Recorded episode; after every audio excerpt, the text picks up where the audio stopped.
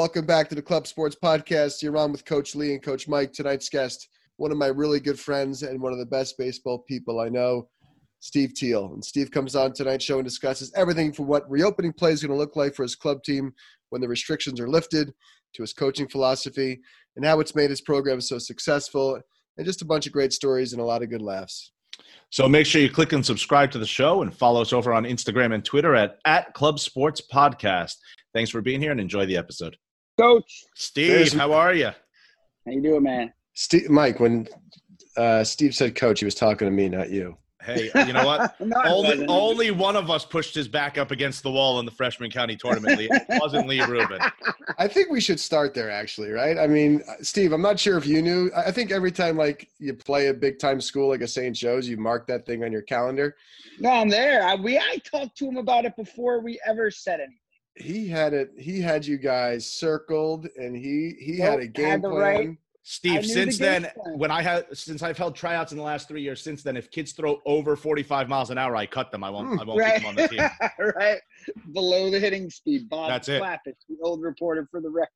I love it. How you doing, Coach? You doing all right? Good, man. Yeah, good. What's it? What's a day to day? I know you know you're still busy with lessons, and you know, but what's what's a day to day like right now? Yeah, still doing anywhere from six to nine lessons a week just talked to the field director in Wyckoff. So he said he's going to try to get me fields two days next week to start getting my club team outside. Wow. Uh, I talked to pretty much eight club, you know, guys that run clubs my age yesterday. All of them are down to, you know, I, I want to do controlled scrimmages. 35 pitches a kid, you know, switch innings, not even have innings, start first and third, start with a guy on second to work on cutoffs to home, all that stuff. Yeah, we were talking about the same thing and really having those be your outdoor practices. Right. A lot of people are having trouble getting fields. That's like really the issue right now, especially in Bergen County because our COVID numbers are so high, like way higher than anyone in the state. But outside of Hudson, I think that's the thing. The these, you know, these towns are very scared to let you know groups of people on there. Yeah, it's like who's going to be the first municipal municipality to allow people to get back on the field, right? I mean, who's going to right. But then meanwhile, like you, you go on these forums or wherever, and there's places around the state that are just dying to get out there. You know, doing yeah, scrimmages. I think you know. every I think everybody is. I mean, I talked to Andy Wingfield today. He's the Wyckoff director.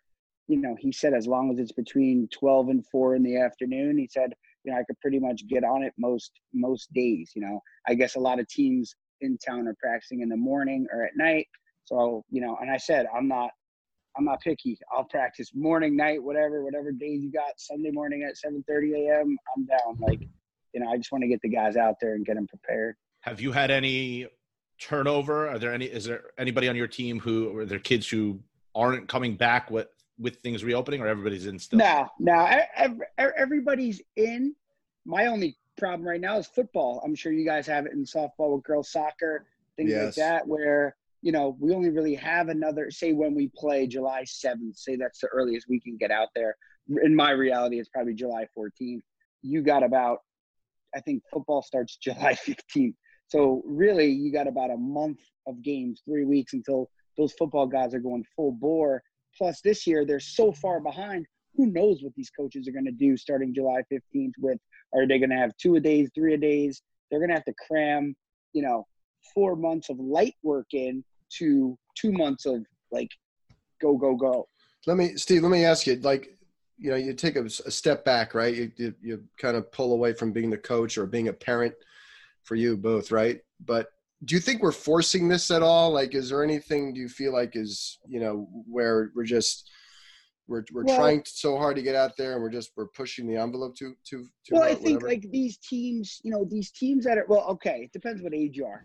I feel like if you're from 12 to 14, maybe even 15, there's no need to go to Ohio or North Carolina or Tennessee or Florida or Alabama right. to play tournaments because number one, college coaches aren't allowed there right? So you're you're not getting recruited. Number two is if they were, they're not coming and recruit a 12 year old, 13 year old, 14 year old. So I think people are putting the the we need to go to a tournament as instead of we need to go have practice. I love the phrase controlled practice. That's what things need to be right now. You know, where kids are they're going out and competing against other teams, but once they hit their 30 pitches, no matter if they get one out, three outs, five outs, you're off the field. Like it's I feel like a lot of programs don't put development first. And the seven coaches I reached out to yesterday are all development first coaches that that's why I called them. There's five or six other clubs that I know I didn't even reach out because they want to go to Diamond Nation and right. they want to go to Long Island or whatever's open and go play and you know compete for that trophy. Do you find Steve that a lot of those coaches who are development first coaches, uh, the way you are, the way Lee and I are, do you find that they tend to come from the high school ranks? Because Lee and I have talked about yeah, a lot of high, a lot of high school coaches, but I just think like Jim Wadika, right? Jim has like been in the business, you know, mm-hmm. forever. His dad's been in the business since I'm eight years old, and I'm way older than eight years old right now, right? So, you know, I Jim was the first guy I texted, and he's the first guy, Coach, I'm on board. That's what I want to do. I'll work on fields. You'll work on fields. So I just reached out to the guy. I think a lot of the dad. I am a dad, right? My, I coach my son, and I'm a dad but a lot of the dads that aren't in the industry like I've been, they want they feel like they need to win the trophies like for their kids. You know, like if their kids don't get these trophies, they're really going to be upset this year. So I feel like it's more the dad coaches than it is the professional guys, right. so so to speak, are the ones that want to go to the tournaments to try to win to try to win the trophy at the tournament, regardless of how many pitches they throw a kid or you know how many catchers they have and you know just how many games you're playing. Yeah, well, Lee, playing- Lee and I have talked a lot about how coming from the high school world and Lee from college and professional worlds, like in our world, it's practice four or five days a week to play one game, right? You practice right. four times to get ready to play once. And in the club softball mm-hmm. world, it's you practice one day a week to play six or seven games in a weekend. It's Correct. completely Correct. reversed. Uh-huh. We never get enough practice time with our girls, as even in a regular season, we don't feel like we have enough practice time with our kids. Right. And and a lot of the clubs don't, you know, that's one thing about being a club coach is, you know, trying to get the and it's the reason I uh, get the field. I should finish my sentence, but so this year I took over my son's club. They played 17 tournaments last year and had zero practices. And to me as a parent, I felt I was I'm I had my own club team, so I, I couldn't coach. I couldn't commit my time. Now that I don't have that club team anymore, the guys are older, they're playing these showcase clubs. I said to my wife, I need to be able to put forth the effort with my son that I did for these other kids. Mm. Right. Real quick, a little background, Steve, because you know you've been in the, you've been in the club world for a long, long time. And yeah. Your Northern Valley Ravens team, like you know, there's a lot of pretty you know, I wouldn't use the word famous, but pretty successful alum that came off. Yeah, a lot, right. A lot of good, a lot of good Division One players came came out of our program. Yeah. Yes. So can you can you just get into a little bit of you know how you you know when you started up with the clubs with the club organizations and kind of how you've seen things evolve over time from when you started to what you know we're looking at right now. So yeah, so we started with I started with Garrett back in 03 and it was primarily they're really the club baseball wasn't that big of a thing back then. We started it as a Cooperstown thing. Let's play spring, summer, and prepare these guys for Cooperstown, which back then was like 64 teams. Great tournament, great experience for me. Staying, I was a 23 year old guy staying in the dorms, and that's how we built our club. We built our club program from there. Then in 04, we expanded. I had the 14 year old team, which I made really was one of the first club teams in New Jersey. We went to Connecticut, New York, we went to Delaware, we went to Florida. Back then, there was no perfect game. Wow, so it was right. the, AA, the AAU Nationals. There was 110 teams. It was a great tournament down in Disney, and it was a, a really a really fun time. And I think you know that team that team was like 50 and 10. We played 60 games, which back wow. then was like insane. We won a lot of the tournaments and you know, then from there I went to Closter and I started my own facility. And the first year I had two club teams, and the next year I had six, and then by year three I had eight, and I was pretty much running eight club teams a year for ten years, and that's a it's a stressful stressful thing to run eight club teams. As you know, Lee, it's a lot of work. It's a lot yeah. of work.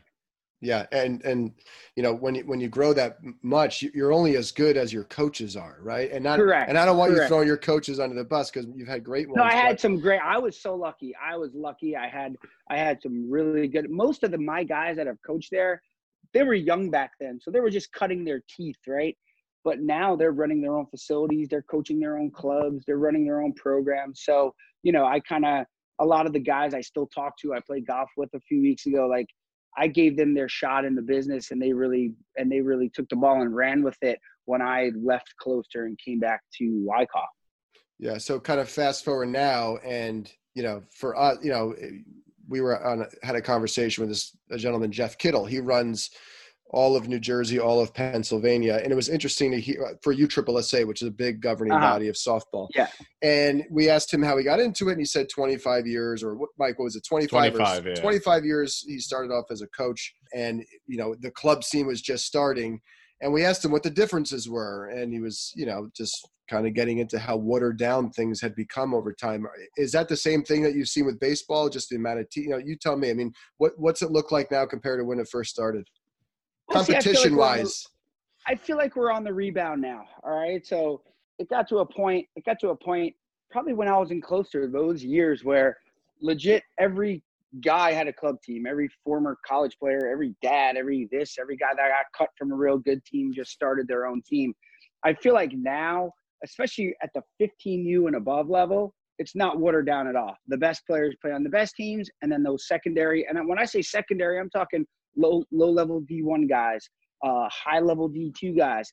They're playing on like a Watica, a Watica showcase team or like a grid or there's places for them to play where, you know, you know, Kyle and Aiden, my cousins play for Canes National, and a lot of my players play for U.S. Elite National. So you, are sending your big time Division One players to play against the best in the country, and then the other guys find a spot with some really good people that they're going to get recruited and get a chance to play college ball. Now, yes, at the 11, 12, of course, it's daddy ball. There's a lot of that stuff.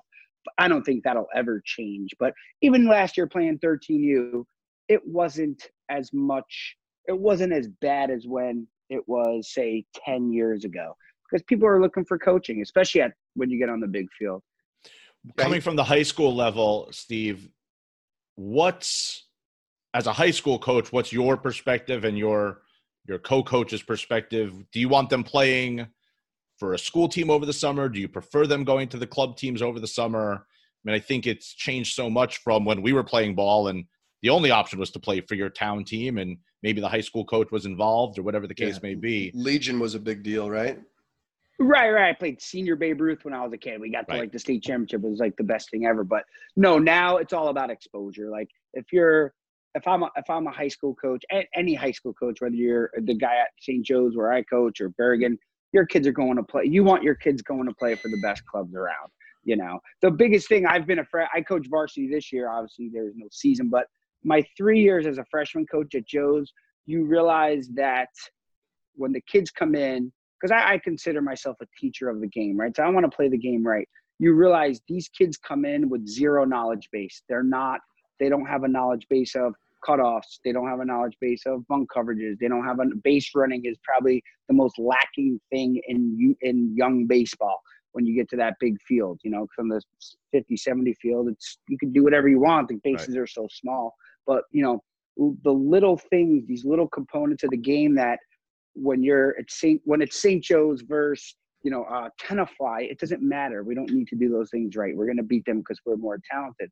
But when it's St. Joe's versus Bergen or Bosco, or, uh, you know, or Seton Hall Prep, those things are the mar. Eh, you know, the games are won in the margins, sure. and you know those little margins are what wins games. And I see, you know, when I was a freshman coach, I saw like I need to get these kids better. But if the in my first year there, they did. They bought in, and we were a much better team from game one to game twenty and my second year it was a different set of kids. They weren't you know they did not buy into the system. They thought they knew it better than me mike which, you talk about that all the time all right? The time, that's all yeah. you right? You talk about the buy-in and sometimes you just can't no matter what you do however you sell it you just can't get a group to buy in and the message just falls on deaf ears right mike? That's like you've told it's the biggest challenge in coaching in high school which is a revolving door right? As opposed to club, I took my team, they were second year 12s, and I took them up to 18U, and you had them for six seasons, and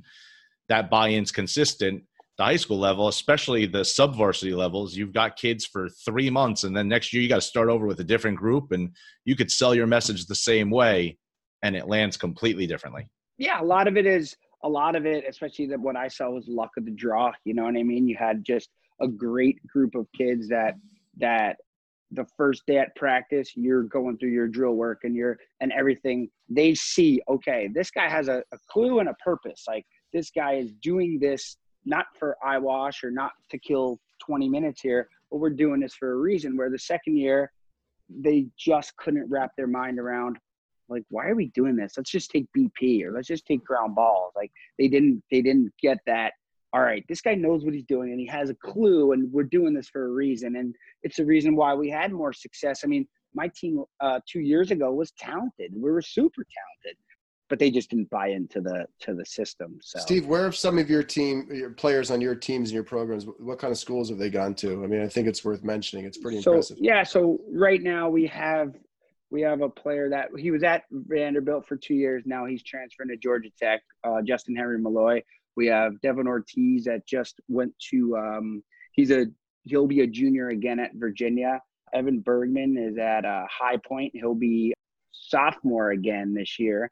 Uh, we have a player at Tulane who was with us. I mean, and then many other. Um, Jake Denner was at Michigan. I mean, I mean, you're, you're asking me to go back a pretty long way, but yeah, we have. I mean, we had a ton, a ton of great players. You know, we had Nick Cantone's at um, Marist College. I got guys at William Paterson. Got guys at University of the Sciences. I mean, all over the place. And I, you know, the good thing is I have relationships with those kids till this day. You know, they're just they're tremendous, tremendous kids, and they appreciate you know what they did coming up in our Ravens program. So that's a big part of it too, right? There's a social aspect to the club scene and to club ball that it's powerful, you know, especially in softball where you're not going to get paid, you're not going to get a big time contract, and you're not going to get drafted. Your the relationships that you make, you know, that's that's such an important part of it. Like you got to latch onto a team where you feel like you know you, you got that you got that sense of, of family and like you feel like you can grow with these people that's that's a huge part of that and a lot of that's coaching too right creating that atmosphere where you mm-hmm. that's that's a huge part of it where you create that atmosphere at least in my opinion yeah. Well, I've had a different experience my last so my last four years I've been coaching a, a essentially a town team. It's uh, uh, Rivervale and Hillsdale. So I got them at um, 12 years old, and they wanted me to coach. It was uh, some of my clients, you know, some people I knew on the fringe, and they wanted to hire a coach. And at that time, I was kind of freelancing. I wasn't with Garrett. I wasn't. I didn't have my own business. I was just giving lessons in a cage and I'm like, all right. And I didn't, honestly, I didn't really want to do it. And my wife said, throw a number at them that's going to be like, you know, worth your while. I did, and they had no problem paying it. And and right, then you're like, I'm man, I should have asked for more. it's like every con- it's every conversation I've had with Lee in the last five years, Steve. yeah. Mike's like, I'll do it, but it's going to cost you 20 grand. I'm like, oh my God. All right, we'll do it. So, so I did, and I, you know, so I get there, you know, and this is a pretty much a, a new bunch of kids to me, and I get there day one, and I have a parent meeting, and I wanted to be upfront where I said, you know, listen, it's gonna be fair, but not that fair. Like, yes, is every gonna is every one of these twelve kids gonna play equal amount of time? No.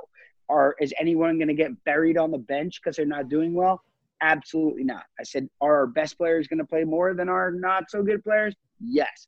And I said, despite what you think, if your kid's a shortstop or a center fielder or a catcher, I will put them in the best position that they're going to be prepared to play varsity baseball. Except at, at the end of the day, when you have a 12 year old team, that's really your goal, right? Your goal is to get them to play varsity baseball at some point. And 80% of them will, and 20% will fall off, and that's fine.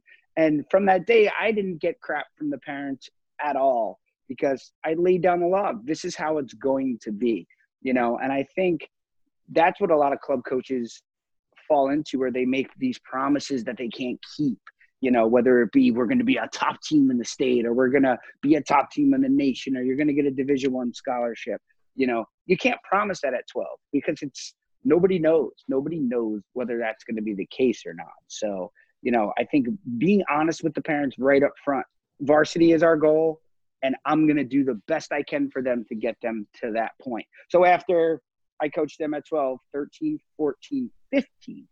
So last year, we're super competitive on the club level. We didn't play on a town level, we played on a club level, and we were ultra competitive. We didn't win tournaments, but we would win our bracket and go to the semis and you know it got to the point where the parents would ask me like steve how come you're not talking as much anymore and i said this is what you paid me to do i coached them for three years watch them play the game. They play the game perfectly. Like they know they communicate they're talking to each other. You don't need my voice anymore.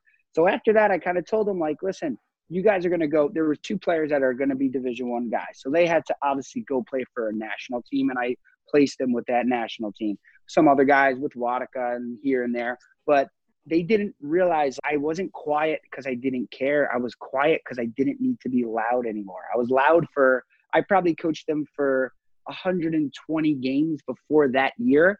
So from game 120 on if i have to be loud i haven't been doing a good job of the first 120 it's so interesting because as we've been talking about what reopening is going to look like for all of these club teams, coaches are going to have to wear masks and things like that.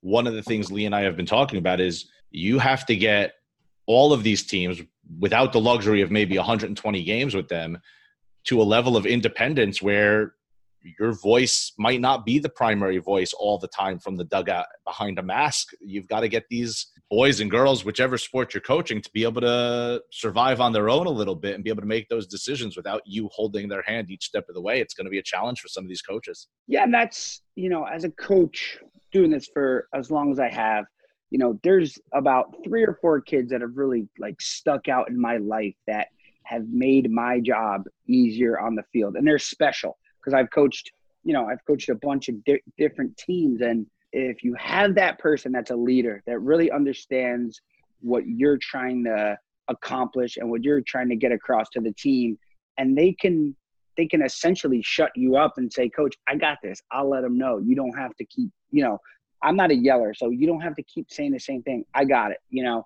And as we've gone through the years, it's become few and far between that you get those guys because parents will complain, "Oh, Johnny is, you know, is you know said f word to my son," and it's like, yeah, he's trying to motivate him. Like, and we haven't, um, I haven't had a leader like that in a really, really, really long time. But those guys have made my life a lot easier, and you know, for you guys, it would too. And this time coming back because if you had a voice of the kids the coach doesn't need to say as much motivationally per se. It's one of my favorite stories Lee's heard. I'm standing on third base coaching at a tournament. We're playing down to the level of our competition and it's a game we're going to win ultimately because we're more talented. And I've got two girls behind me in the dugout arguing as to whether or not the ground ball they reached on an error is considered a hit or not, whatever the conversation is. And just as I'm about to turn around, and lace into these two kids. I've got a third kid who I won't use the language she used on here, but uh, she did everything for me, and I just turned around and listened and said thank you, and kept on went on doing my thing. But it was great to have that voice come from somebody else, put them in their place, end the conversation right then and there. And yeah, that is. But that starts from you know some of that leadership in that kid is natural, and the rest of it that comes from coaching also, right? Where you've coached them long enough that you've brought that out of them and they know what you they are an extension of you. They have to understand you well right. enough as a coach to do that. And also their parents. You know the, the kids that have been great people that i've had do not have crappy parents. Their parents are unselfish. Their parents raised them right. Their parents are you know hard workers whether it be a, as a doctor or whether it be as working you know at ups whatever it is you know the parent i think parenting's number one then the coaching you know and then they'll be able to kind of figure out their voice on the on the team. But if they don't have that parenting, the kids that I've had the most problems with in my career have been the kids with the selfish parents. They're, it's not about the us, it's about the me. And when you get those people, those are the hardest, hardest, hardest teams to coach. It's a really, really difficult time yeah. to coach those teams. Yeah, we've all been there for sure. Yeah, and a lot of times it, it's true, right? You, you, when when you're picking your teams, parents have a lot to do with that. I mean, if you know of mm. of, a, of a parent that's a problem, they're they just may not be worth the talent because especially in this club thing where you're traveling around every single weekend and you're spending dozens of hours with these families, you don't want to be around it. And you See, know, we've never had people like that. Come on, never. Now. That's true. I'm talking about other programs. Yeah, and See, I, go ahead. See, Steve. I always so I had a few incidents in my career that are kind of funny for the podcast where So I remember in, in 04 when I had that team, we're in um, Cooperstown. They they had a, a Oneonta University had a tournament, so it was our Cooperstown tournament. But at 14 years old, and runner on third, one out.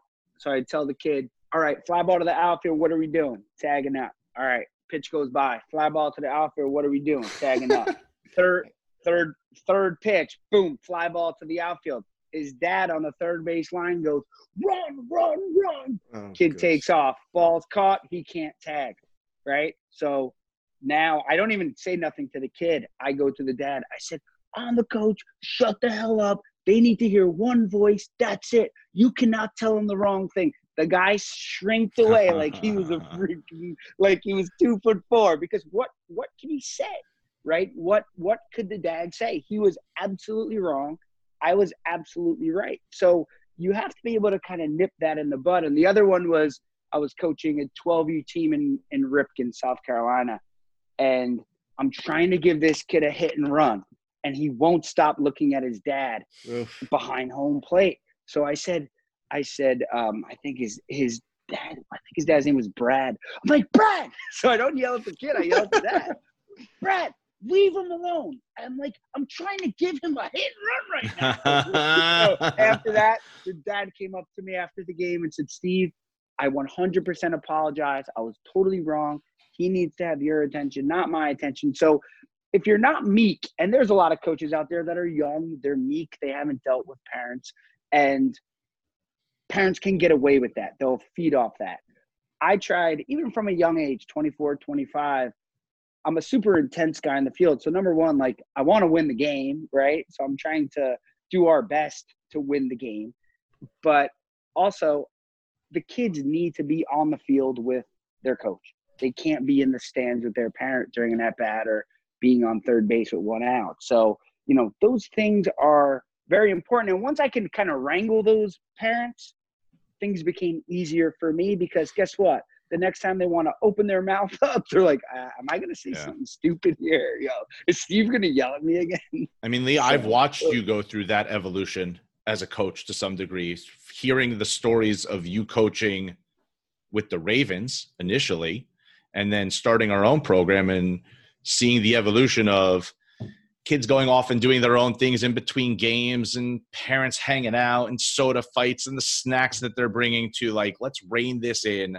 This has to be an us thing and we need to be able to separate them from that element in the course of a three game saturday.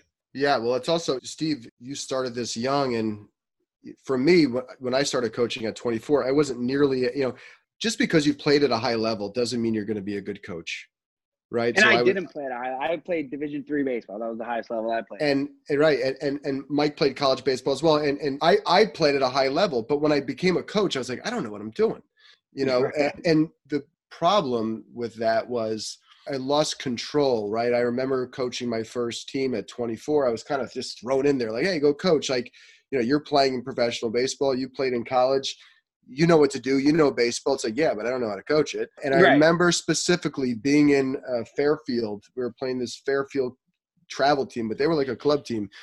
And I remember actually it was in Ridgefield Park. It was where the fields we used to use up there, and up in Ridgefield uh-huh. Park. And the ball went, you know exactly what the field I'm talking about. Yeah. Ball goes up in the air, and I was just about to yell something like, call it, call it.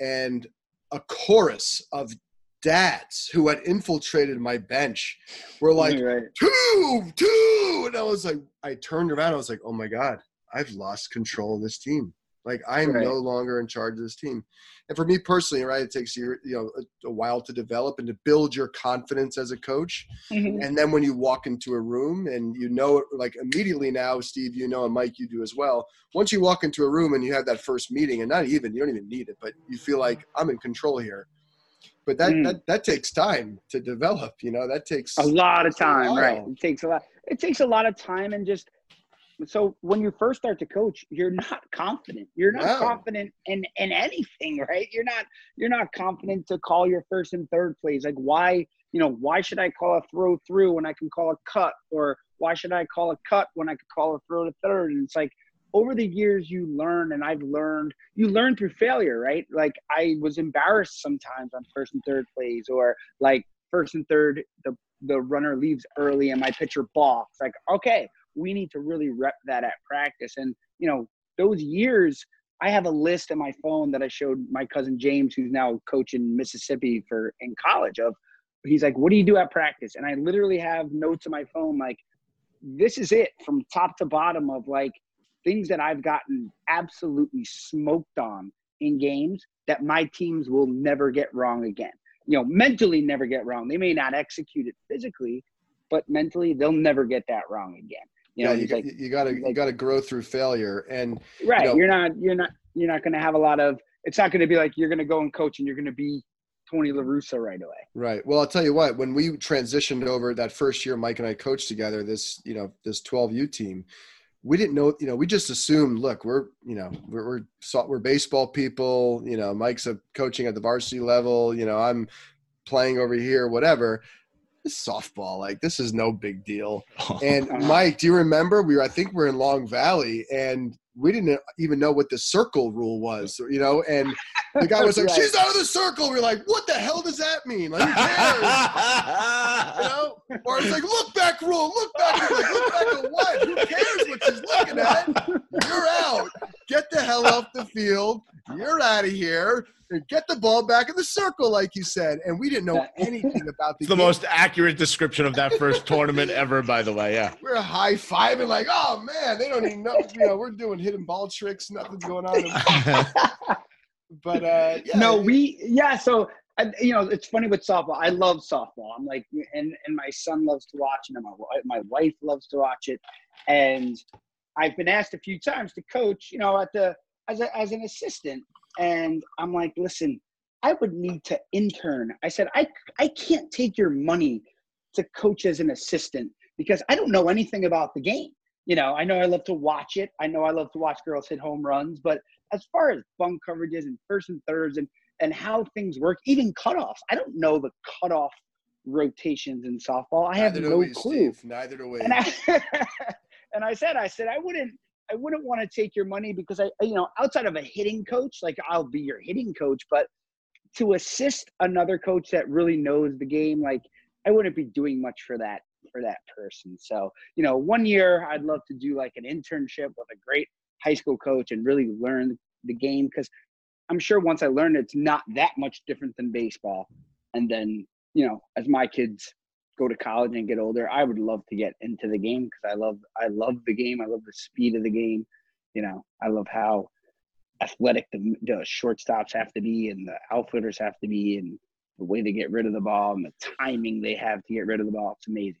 Yeah, Lee and I, I mean, look, we're all base like baseball people at our core. And I think Lee and I, I can speak for Lee here too, in that we've really come to love the game, the sport. Mm-hmm. I think everything is so condensed that even from a coaching aspect of making decisions and what you want to do, our time frame is sped up also. Everything is so mm-hmm. condensed on that field that it adds an intensity level that a, a seven or nine inning baseball game you know, the third inning with two outs and nobody on doesn't have that same feel. In softball, right. Mm-hmm. Two outs, nobody on in the third inning is a drag bunt double away from being a, a situation you've got to defend, right? I mean, it's just a right. totally mm-hmm. different sport in some of those yeah, aspects. So right, especially when you have those high level pitchers on the mound and it's you know you're you got to scratch that run. We haven't found a way to beat those pitchers yet, but yeah. yeah, especially at a young age when they're not able to hit those home runs yet. You know, as you get older, the home run ball plays a big part in it. But at the 10U, 12U, 14U level, the girls aren't trying, you know, as you guys know, they're not. That three run homer isn't changing the game yet. You got to get that runner in from second with no outs. Yeah, we we've coached unfortunately, not unfortunately, but you know, you coach teams at a young, you know, softball, right? You coach teams at younger levels where you're playing a team that knows how to bunt and get the ball down, and it's you realize quickly it's it's just difficult to just make simple plays. And if you can just keep putting right. just keep putting it in play. Just if you just keep right. the pressure on in softball. And and you know, look, it's been a long time since I coached baseball, so I don't remember at the youth level. But in softball, if you just keep getting the thing in play, it's really mm. difficult to get outs. Well, and um, speed is the a- speed is the the intangible factor in softball because the bases are so close when you get somebody who right. can fly, it is almost impossible. And we've played people where I know I have felt like it is impossible to defend it. My girls couldn't defend it more perfectly than they did, and we're not capable of getting that kid out because she flies. And in baseball, the yeah. 90 foot bases, it's not the same weapon. It's not the same because there's nobody in NCAA Division One baseball that hits 530, but the right. leadoff hitter for UCLA every year hits from 510 to 530 because, like you said, you it, it has to be number one. She has to screw her bunt up where it's a little hard or whatever, and they have to they have to muffle it a little bit. Like not they yeah. have to be perfect getting the ball over to first, you know, and it's uh it's a really tough game when that speed is involved. But on the baseball side, it's one of my things where I will not lose because another team can bunt and we can't defend it. Hey, listen, if we throw it into right field, okay, yeah, that that's going to happen. But to not be aware that you know if there's a runner on second, our third baseman's not charging to let that guy steal behind them. You know, it's not going to be first. You know, runner on first late in the game, and we're not going to know our our rotation. So, you know, that's one of the things because I did early in my career, I got beat by bunts, and it's like I'm not getting beat by bunts anymore. Like I don't want to get if you're going to hit a double in the gap to beat me, I'll shake your hand after the game. I'm not getting beat by guys that that want to just bunt and bunt and bunt and bunt. How many coaches at the club level do you feel you beat because their teams aren't prepared for those situations? See, I don't bunt. so even if they don't know how to defend the bunt, especially at the younger level, I'm saying at the at the younger. Steve, level, your I secret's out now, bro. Your secret's uh, out. Like last, okay, so Steve. last year, last year we played in the Memorial Day tournament, and I had a two strike walk off suicide squeeze with my own son, and then another go ahead suicide squeeze in the last inning with my own son. So I'll bunt my own son because he's a little guy, but he, I mean he could hit, but I knew he can handle a two strike squeeze. They weren't ready for it. But um, I don't bunt because, you know, I've seen so many kids that were little when they were 13 and all the coach did was make them bunt. Then at 15, they're kind of big kids and they can't hit because they've never hit before, or they can't drive a runner in from third with less than less than two outs because all they did was bunt right. at 13. So I'm not a big bunt guy until listen, if it's a sixth inning and I'm down a run and it's first and second, nobody out, I'm bunting. You know, everybody should be able to get that down, but also everybody should be able to defend that, you know, where you have your rotation, you know where everybody's going. When we're done playing a tournament or during a tournament and we've been on that short little softball field and then like you go to a baseball field even as a pl- guy who played and they get on there like oh my god this is the biggest oh, yeah, it's field on the planet. Like how do I know I played I played I played men's league for a long time and I get on a baseball field and take ground balls with my team now and it's like I'm I'm throwing the ball like a, I'm, you know bringing down yeah, you got a rag arm bro and you got a rag right. arm and first base right. seems impossible to get to if you had a run there. So just to kind of to bring it back a little bit so you know now that we're you know where do you stand now with obviously you got some practices rolling around. Are you planning on did you have tournaments that were uh, in place so i had one so all of my i, I was entered in eight tournaments. That's actually seven. I had seven so i had one more to go. So my my whole theory this year with my team was we're going to start in march. We had a practice in march. April 1st we had a doubleheader set up with uh Barton team. How'd this uh, work uh, out for you, by the way, Steve? Oh yeah, it was terrible. Uh-huh. it all blew up. All the hours of work blew up. Yeah. So like that was my goal was to go two tournaments, two tournaments a month, April, May, June, July, right? So the one in July that I had our last tournament, the seventh, it's a week long at Diamond Nation, the 17th to like the 24th. We're still on for that. So that'll be our first tournament. There is one in Chester although they got I was supposed to coach for Garrett this yeah, weekend and we canceled. got we got canceled. So um so for Chester, I, not for there's one in Chester the week before the 12th. So I may do that one if we can build our arms enough to get there. So I'm hoping if we could play four to five tournaments and then another, you know, have scrimmages and play double headers on weekends.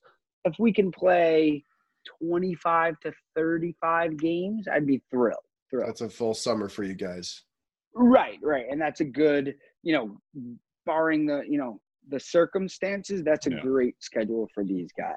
Yeah, it's like planning something that's completely unpredictable. Because you know, look, right. next week they may say we're going to push this thing back, or we may pull back completely. You know, it's like so. Correct. It's really it's sad. I, I I was hanging out with a friend of mine the other day. He's got a, an eight year old son, and you know, like you don't think about it, but the majority of kids aren't going to play. You know, a lot of kids aren't going to play even in high school let alone college. Mm-hmm. I mean, and you know, you're eight years old and you're losing an entire. So what? You got let's say you got seven years of baseball or softball, right? I mean, you're losing an entire year. That really sucks. I mean, it sucks to lose mm-hmm. an entire year of your summer and not play anything. Yeah. I, I think youth I, sports might. I think youth sports might hurt a little bit coming back from this. I think there's going to be look, you have diehard kids and parents who are always going to play sports, but I think you also have some young kids like those eight year olds who a, year, a full calendar year off of playing baseball or whatever it is might never come back to it. Yeah, they they lose interest pretty quick. I mean, I had that conversation with my son where, you know, I'm like, if you get cut from your freshman team next year, which 99% chance he doesn't, but your career's over. That's kind of it. Like Oof, you're done. You know, that's a heavy. So that's a heavy thought. Right? Yeah, I love to put that on my kid list. yeah, really, time of the year. And by the way, you can't leave the house for six months. Go sit yeah. on that. There's gonna be some kids that get cut from his freshman team next year. That that's kind of it. Like yeah. you're done. You played, you know, seven you eight you nine you ten you eleven you twelve you thirteen you fourteen you. So you got your eight years in, and the, and you're done. You know, and I say to him all the time. So he's got his eight years in and if he doesn't play in college, there's only four left. So he's two thirds of the way through his baseball career. You know, it's a it's a weird way to look at it because wow, that's heavy. For a guy his age, it's like I got all these four years to go, but dude, you just played eight years. For him, he played nine because he played at six. He's at a club team and he was pretty good, so he was able to play then. So yeah, he's nine years through his career already, and you know if he doesn't play in college, there's only four to go. Steve, what have you been doing with your with your team during this downtime to be as ready for when you can pick back up as possible? Did you meet with them? Not much. Anything? I mean, just really so like just checking in with them, make sure they're working.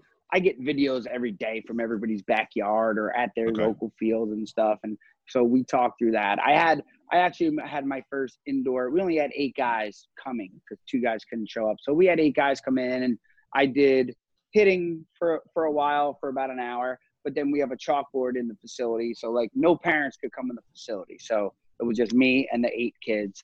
And we did some chalkboard work some bunt coverage work some like double cut work on a, on a short double. And um, first and thirds you know i try to keep my system is pretty simple you know like you got to get good at the simple stuff. So just going over like the mental game because mm-hmm. that's where they lack. The kids on my team i would say so i coach 2024 boys and 10 out of 10 of them have a legit chance to play varsity as freshmen. So they're really talented kids.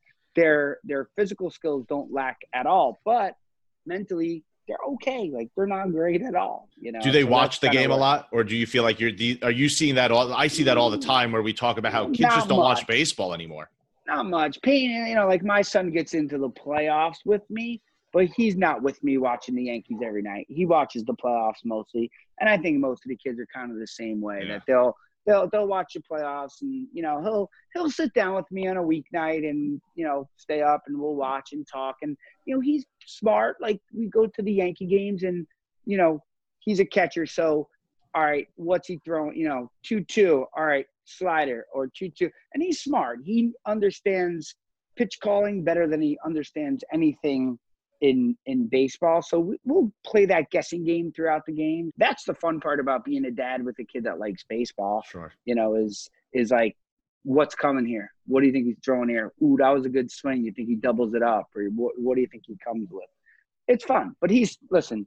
He's got his friends, girls, video games. There's a lot going on in eighth, going into ninth grade. Probably a lot more than when we were growing up. For years, I was giving my kids blank score sheets, and I like one mm-hmm. of the mm-hmm. requirements preseason was you have a week, but you have to go watch three innings of a baseball game and keep score because I yeah, know you're not watching that. games otherwise. And I mm-hmm. need you to watch baseball. I need you to see where a guy stands, where he shifts in the field based on what happened on the mm. pitch before it. Things that we were glued to, you know, WPN watching the games on a on a Saturday afternoon at one o'clock. these kids are just not watching baseball at all. And I think the mental game really suffers because of it. Well, I think there's so much more to do. Sure, like, it's not a criticism of the kid. Yeah, absolutely. Right. Mm-hmm. Right. Well, and that's a think, like. Yeah, go ahead, Steve. Oh, go ahead. I was going to say that softball certainly that's an issue. There is no field because they don't watch baseball. But what's really cool recently is softball has you know been on TV with all these different you know Power yeah, Five. Yeah. It's great and it's fun to watch. Wow. And you any night of the week during the spring, you can catch a you know you can catch a softball and i, I just arizona my, arizona state on a thursday. Yeah or even i was watching like florida a&m versus you know some southeastern conference you know sun belt whatever. You know when you watch it like that way too i think it gives every you know puts things into perspective. Parents should watch it more at times too. These kids are really good. Like and really are, big. and really fast and really right. athletic and yeah. they're the real deal. And you know it, it's it's it's fun to watch that so yeah there's uh you know I don't know if they watch anymore. It's a world of highlights now. It's a world of TikTok. It's a world of 15 mm-hmm. seconds. I right. do it myself too, right? I, I I'm a golf nut now, so I just watch eight seconds of Tiger Woods swings, you know, and you mm. know it's it's tough to keep their attention. La- real quick, Steve, and, and and maybe the last thing and the most important thing when Mike was out coaching you during that game, like at what point we were like, this guy is so out coaching me. We are, we are. So, but the bigger point is this Mike's team obviously was playing guys not nearly as talented, right? How do you, you know, you, how do you motivate your kids who maybe be looking beyond the first round or second round of a counties? That's got to be a tough thing, right? How do you like get your kid? Because like, you know, as a coach, this is this is danger zone. So how do you how do you get your kids prepared right. for for All that? right. So one of my one of my great friends, Frank Salvano Sr., led literally legend of New Jersey baseball, right? He every year when he won either he won the counties or lost the counties, his, the hardest game for him to get out of was game one. Whether you know he was playing Northern Highlands, he lost Rob Kaminsky, first round pick, the only first round pick in the history of Bergen County, lost 2 1 to Ridgefield Park. They got no hit his junior year of high school. So Frank always told me from I coached I coached in 2010 at St. Joe's or 2012 the freshman. So we were the one seed. We were undefeated. Great team. All the guys are playing D1 now. We're playing Emerson. So we're down one nothing going into the seventh. Ooh, it's getting late. And we don't. It, it is late. it's late. getting late. So I'm like, fuck, this is embarrassing. Like we're gonna lose. You know, they were the 16 seed, and they were through a kid that threw 12 miles an hour, and we were out in front. And thank God, I remember Connor McCabe hits a freaking double. Then we drive him in. Then we steal second. Then we get another single, second and third, get a sac fly, boom, we walk off. Everybody goes nuts. So we win 2 1. So now, so I know coach from the facility. I know coach Mike from the facility. So I know. I said. I said. I know what's going on, Mike. I said. I know you're going to throw some guy throwing 43 miles an hour, and it's going to be a tight game for many innings. And it was. They were beating us early, and I think something happened where their right fielder made a mistake.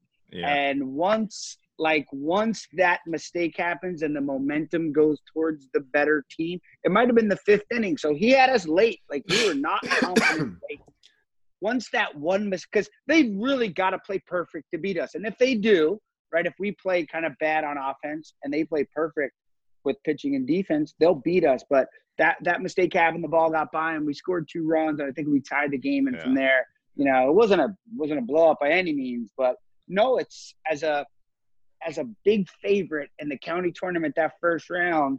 You know, you know that the, your as much as you tell your kids, do not overlook this. We're not going to look past these guys. These guys are going to, they can beat us. They have a shot.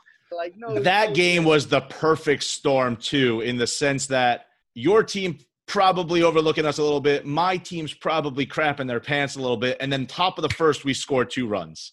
Right, right. But where right, we right, lost yeah. that game, because that mistake in right field for my team is inevitable. If you put the ball in play uh-huh. enough, my kids are going to make a mistake. Right. But we had, I think it was first and third, two runs in with nobody out and didn't score another run. And that's where, for Fairlawn, for the 16 seed to beat the one seed, you've got to score you five gotta, runs in the first inning there. You can't yeah, you can't was... score two and hope to win two one against the one seed. It's probably not going to happen. Well, that was my first year. My first year coaching Joe's freshman. We were 20 and 0 going into the county final versus Bosco. We have bases loaded, no outs in the first. Mm. Ball hit down, ball hit down the third base line. Their third baseman makes a layout, diving, caught it, stepped on third, threw the first double play. So we we cash one run in, and that was it. That's all we got all game. Yeah. like if that ball goes down the line, we got second and third, nobody out, two in, and that kid made a great play. And I think we lost three one. We just never we couldn't cash another run in. You know, it, it changed the game in the first inning. Well, I'll tell oh, you what, Steve. If you ever coach, feel like, uh, I was gonna say, if you ever feel like switching for a day one day and you want to coach the underdog, I'm happy to coach the one seed and see what those challenges are like. All right. yeah, no, it's a lot easier than coaching the. I totally agree. I totally agree. But now, th- those are the fun stories about coaching because those stories stick in my mind every day. You think about what if, you know, you're talking about one inch off the guy's glove, like that game changes. But it's what's great about sports. It's what's great about coaching. So it's fantastic. Steve, been awesome. Thank you so much for for being on the podcast, brother. Uh, you know, Mike and I were like, "Who are we going to get for baseball?" I was like, "Steve Teel, without a doubt." I mean, yeah, thank he's you. just in and out. He's just the best. Really appreciate you spending. You know, what, what day is it? Tuesday night. Tuesday. The they all blend together. They all blend together. Thanks for spending Tuesday night. Yeah, um, Steve. Good luck with your it, season. Guys. Good seeing you, Mike. Yeah, really. you too. Be well and good luck with the with the boys this summer. All right. All right. We'll talk soon. All right, Steve. For Lee Rubin, I'm Mike Rosenblum. Thanks for listening to the Club Sports Podcast. Be sure to click and subscribe to the show and check us out over on Twitter and Instagram at, at Club Sports Podcast.